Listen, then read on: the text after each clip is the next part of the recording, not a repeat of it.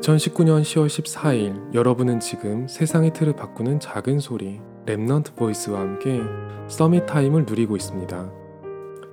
어릴 때는 자기소개서에 장래의 희망을 꼭 적잖아요. 저는 모른다고 적기는 싫어서 그때 부모님이 사주신 만화책에 있던 위인들의 직업을 적었던 것 같아요. 보통 꿈은 바뀌기 마련이라는데 저는 어른이 된 지금도 그때 그 장래의 희망을 그대로 가지고 있어요.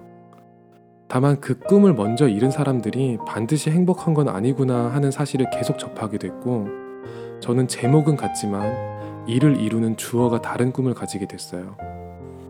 지금도 제 마음속에는 두 가지의 다른 꿈이 서로 충돌하고 있어요. 제가 예전에 가졌던 꿈을 기준으로 생각하면 제 지금의 삶은 너무 잘못된 방향으로 가고 있는 것 같아요.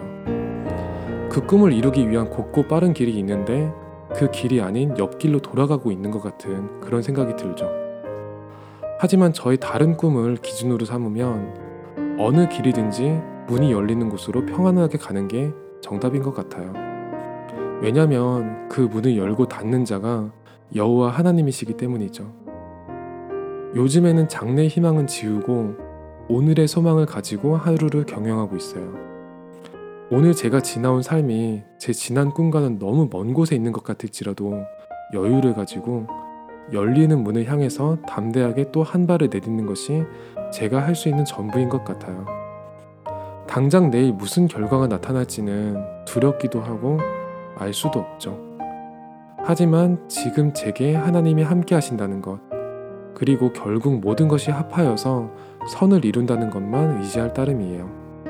그래서 우리의 후대들에게도 오늘 하루는 괜찮다고 이야기해주고 싶네요.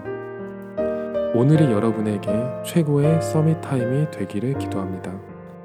여러분은 지금 세상의 틀을 바꾸는 작은 소리, 렘넌트 보이스와 함께하고 있습니다.